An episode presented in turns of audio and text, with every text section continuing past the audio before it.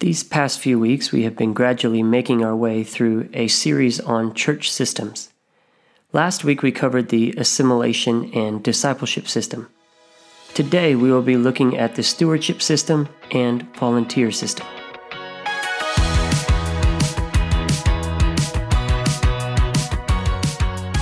Welcome to the Hacka Podcast. My name is Greg Hackathorn. I hope you all are doing well. It's been another exciting week with the podcast. I can't thank you enough for all the kind words, encouragement, and support that you all have given me.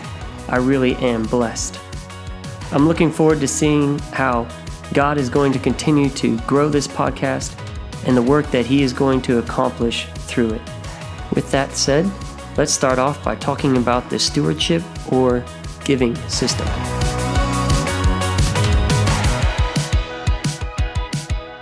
This is the system we use to develop strong givers in the church.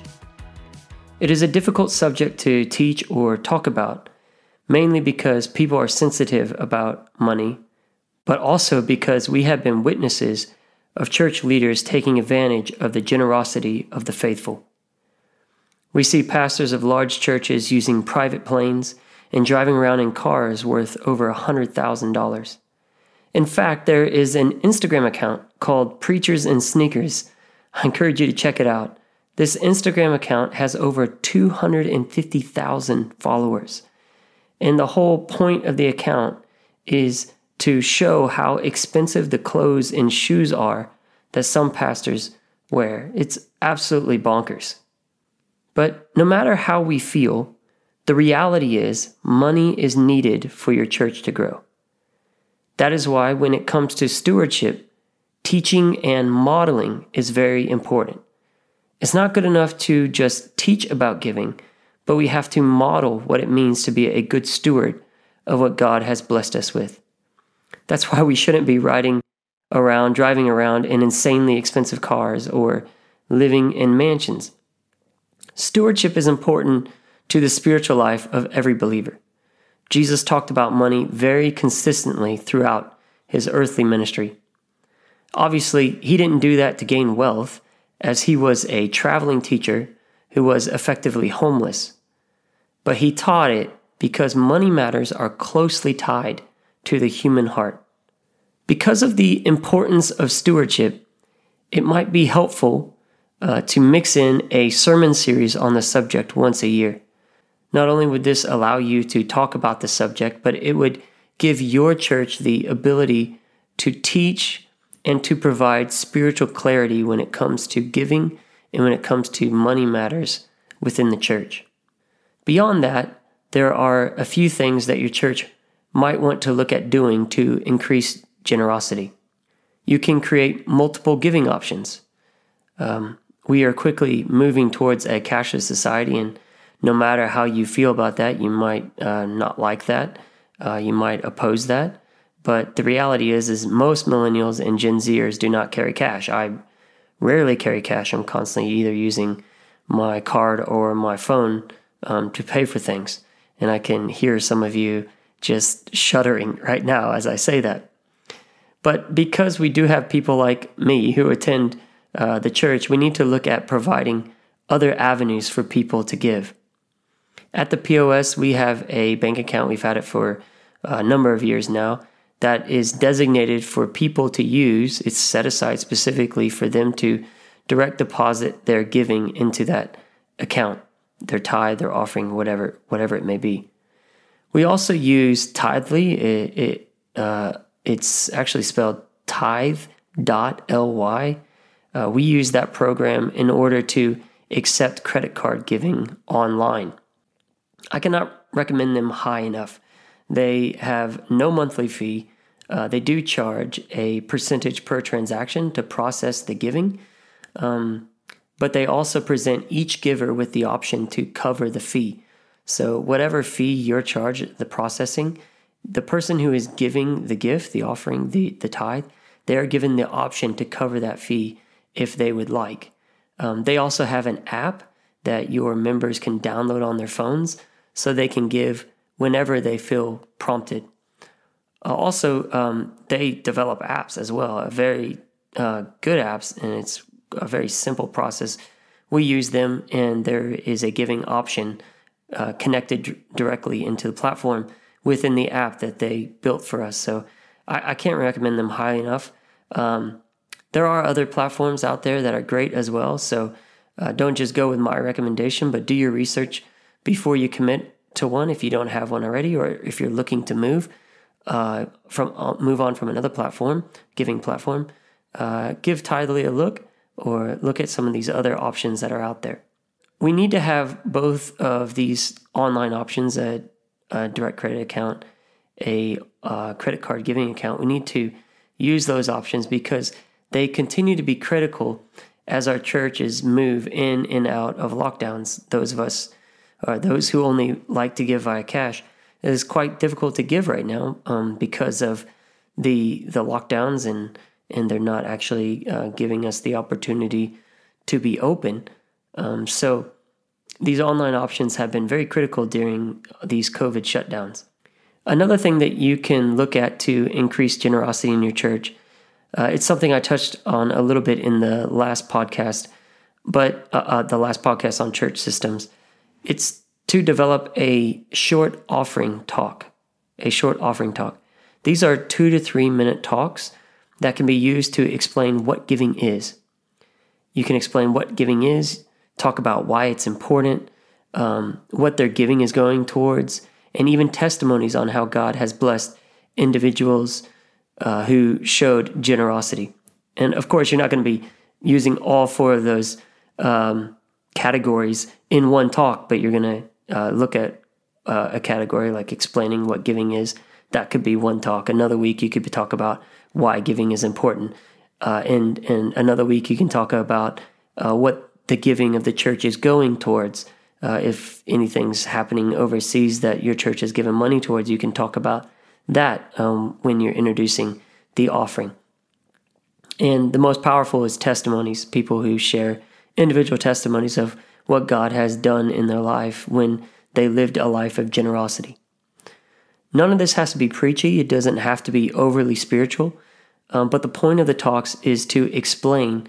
It's not to you know try and force people to give or make people feel bad about not giving that's that's not the point the point of these talks is to explain what is taking place during the offering and of, course that goes hand in hand with what i was talking about last week when we think about uh, guests being in our services we need to uh, keep them front of mind and remember that you know they may ne- have never been to a church where offering is taking place or the only concept that they have of an offering is negative. Um, so this little talk might help you uh, in spurring more generosity within the church.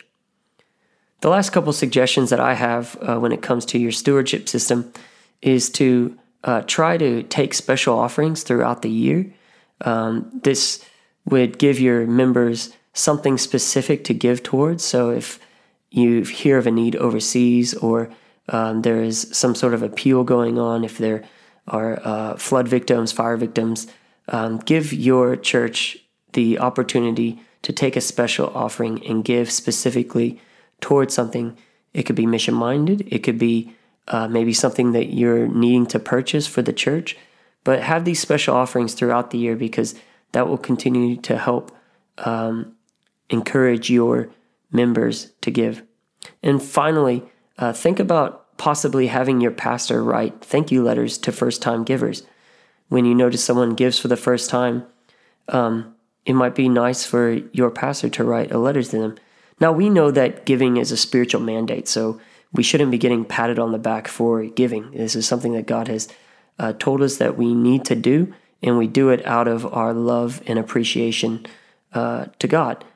But for a first time giver, this is all new to them. So expressing gratitude to them for their gift, no matter how small, is a great way to encourage generosity in their life. And that generosity will ultimately benefit them. They will be blessed by God because they're living a generous life. Now, they may not be blessed financially. Uh, we don't. I don't prescribe to that doctrine. I don't prescribe to that uh, gospel. Um, but they will be blessed in one way or another. Well, that's enough about the stewardship system. Now let's take a look at the volunteer system. Now, the volunteer system is how we mobilize people for ministry. As I mentioned in the first podcast on this, uh, the first podcast episode on this series of episodes about church systems, Paul explained in Romans chapter 12 that the church is the body of Christ, and every member is unique in what they bring to the body. This allows the church to function and allows it to function at a high level. Every person who becomes connected to our churches has the ability to impact the kingdom of God if they are given the space to do so. This system, the volunteer system, gives us the ability to plug them in to different areas of service in the church where they can be most effective based on their skills and personality. And I can't stress that enough that it should be based on their skills and personality because if you force someone who uh, you know is a bit of an introvert but has really good com- computer skills to be your greeter, they're not going to be successful and uh, they're probably going to stop volunteering. And then also, if you uh, have someone who is very bubbly and outgoing, is a, a great personality, someone can easily talk to people, and you put them behind a computer instead of uh, getting them involved in the greeting ministry, then again, they may um, struggle to uh, keep to their commitments of volunteering. We need to create avenues for people to get involved in serving at nearly every level of spiritual growth. Now, I'm not saying the day after they attend your church for the first time, you've got them serving in an area, but I think we should have multiple entry points for people to be able to serve at our church. Um, you know, you're not going to necessarily have them being one of your praise singers or or uh, your small group leader, um, but you can definitely get them involved in hospitality or uh, you know uh, feeding um, uh, those that are less privileged, uh, reaching out to the community. Different ways that you can try and get people involved from the very beginning as much as possible. It shouldn't require someone being at our church for years before they are able to serve in any way. So think about ways that you can get people active. This system works closely with the assimilation discipleship system because people are more likely to stay at a church that they volunteer at.